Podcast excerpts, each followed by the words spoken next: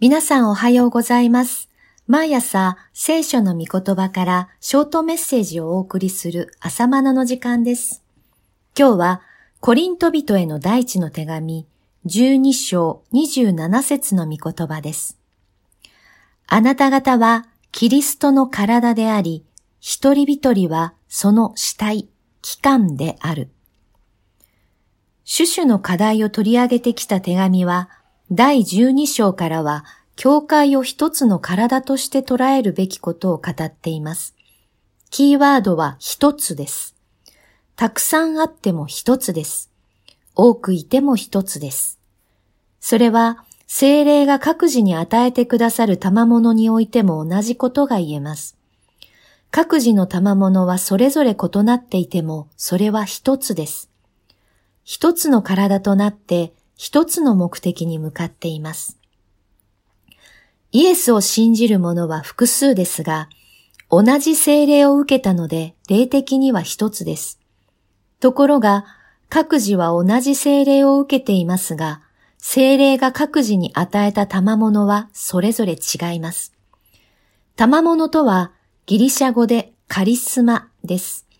一般的には、何々のカリスマなどと称して、秀でた能力を持つ人のことを言いますが、言語の意味はカリス、恵みから来た言葉で、恵みのプレゼントという意味です。クリスチャンは各自皆同じ御霊、精霊を受けていますが、御霊が各自に分け与えたカリスマ、恵みのプレゼントは異なります。12章には様々なカリスマが列記されています。1、知恵の言葉。2、知識の言葉。3、信仰。4、癒しの賜物。5、力ある技。6、予言。7、霊を見分ける力。8、種々の威厳。9、威厳を解く力です。これより注釈です。御霊が各自に賜物を与えたのは、キリストのように働くためである。キリストのように知恵の言葉を語り、キリストのように癒しをなし、キリストのように予言をし祈る、などなど。こうして、各自の賜物としての働きが組み合わさって、キリストの体の教会が立て上げられる。御霊の賜物とは別に、御霊の実もある。愛、喜び、平安、寛容、慈愛、善意、忠実、柔和、自制。ガラテヤ人への手紙5章22節23節両方とも9つであることは興味深い。前者がキリストの働きであるのに対して、御霊の実はキリストの品性だ。このように、キリストの体の教会が活動と品性においてキリストに似たものへと変えられるために精霊が与えられた。注釈は以上です。本文に戻ります。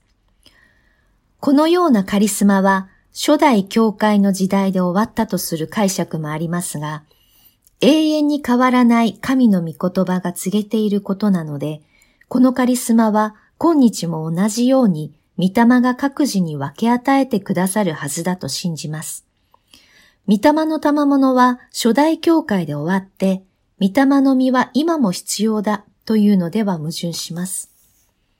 さて、私たちは違いを認めるのが苦手です。特に農耕民族である日本人は常に周りの人と同じようにすることを学習してきました。田植えの時期、水田から水を抜く時期、肥料を施す時期、収穫の時期。みんなと同じタイミングでやらないと失敗します。また、江戸時代の隣組制度は、その中からキリシタンが出たら、隣組の前後が処罰の対象でしたから、皆が同じ仏教を信心するように監視し合いました。そんな長い歴史の中で培われたものは、みんなと同じだと安心だという感覚です。しかし、聖書は言います。みんな違うのです。イエスを信じたことで同じ御霊を受けたという点では同じですが、カリスマ、つまり能力や働きは皆違うのです。それは身体が種々の主体、器官によって構成されるのと同じです。違いを認めながら調和としての一つです。これがキリスト教会の姿です。みんなが同じになることによる一致ではありません。それは日本社会で培われてきた和の精神です。違いを認めず、所属する組織が期待する方に人をはめ込もうとする精神風土であって、それが日本のキリスト教会を混乱させています。キリスト教会に集う信徒が同じようになろうとする同調圧力があるとするなら、それは聖書が言う一つとは違います。教会はキリストの体です。私たち各自はその体の主体、器官として違いがあるのですが、体としては一つです。同じ目的に向かって動き、働くのです。こうして私たちはキリストに似た一人の人として完成するように、神は教会を召されたのです。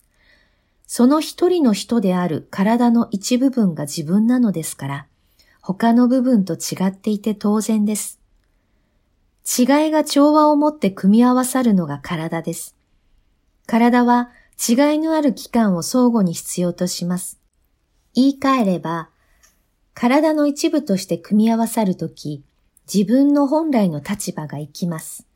ですから、キリストの体を離れるなら、それは目的を失った部品のようです。コリント教会は、御霊のカリスマがたくさん与えられた教会です。癒しをする者、知恵のある者、力ある働きをする者、威厳や予言を語る者などなど。霊的にはパワフルな教会です。でも、調和が取れていませんでした。この手紙に流れるテーマ、それは神の奥義の管理者であり、その管理者に要求されるのは忠実であるというテーマを思い出してください。神がくださった能力、つまりカリスマを正しく管理しなければなりません。神から預かったカリスマですから、誰も誇ることはできません。そのカリスマを管理するために大切な考え方は、各自の違いはあってもキリストの体として一つであるということです。もはや自分のためだけに自分があるのではなく、他の主体、機関のために自分があります。そして、キリストの体のための自分です。このように、キリストの体としての関係は相互依存です。これは、共依存ではありません。共依存は、自分を支えてもらいたくて関係につながろうとしたり、自分を受け入れてもらいたくて一方的にもたれかかる関係です。共依存は、キリストの体の関係を破壊します。教会形成が共依存にならないように注意しなければなりません。祈りましょう。私たちが互いに組み合わさって、キリストに似た素晴らしい体を立て上げることができますように。そして、キリストの見姿を現代の世にも表すことができますように。それではまた明日お会いしましょう。